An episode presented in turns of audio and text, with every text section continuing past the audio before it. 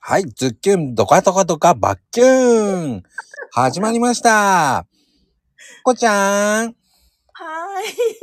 ーいやー、いらっしゃいました。い。はーい。ね、あのー、あのね、みやこちゃん。あの前、すぎて声何いが。 あや、たまにはこういう題名もありかなっていうね。二度と言えない。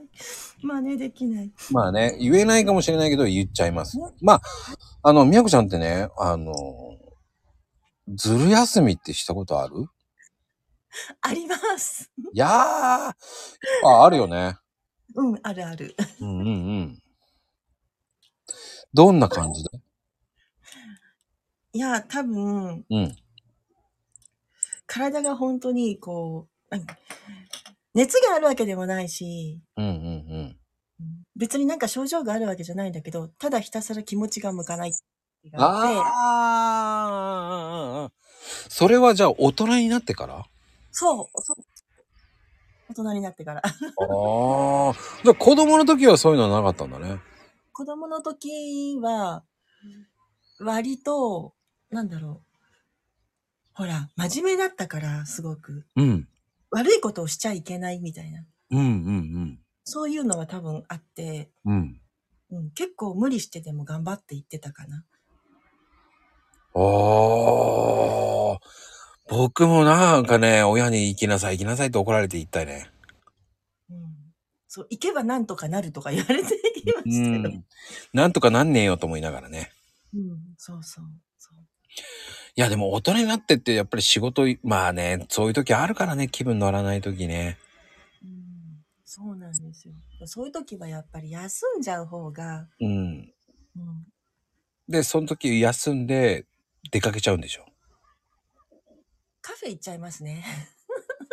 あーでも気分転換にはなるからいいよねそういうのねうん、やっぱりこう気分転換になるのと多分ね長い時間ぼーっとカフェだと入れるので家にいるとなんか家事が目についちゃって休んだ感じになんないからあーここが汚いあそこが汚いってなっちゃうわけでしょそうそうそうそう普段見えないところまで見えてしまってあーなんて私こんなことやってないのかしらーってなるからね俺もそうなのそこが荒探ししちゃうから自分がね掃除しなきゃいけなくなっちゃう使命感に駆られるからそうそう無駄に働いちゃうからいや何のために休んだんだみたいになっちゃうからああ、わかる。わかる。ちょっと横になったらもうそのまま爆睡しちゃうんだけどね、俺。うーん。でも、それカフェ行くっていうのはおしゃれだな、やっぱり、みやこちゃんは。好きなんだねきっとねそこの空間にこう身を置くことがで、そこで、こう、読書とかするのそうそうそう本ああ、当に似合うな、また。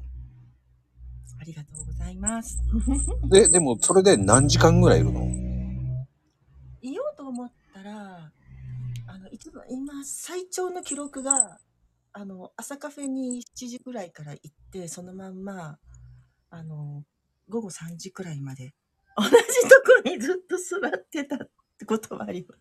うおー。よく腰痛くなんないね。うん。うん。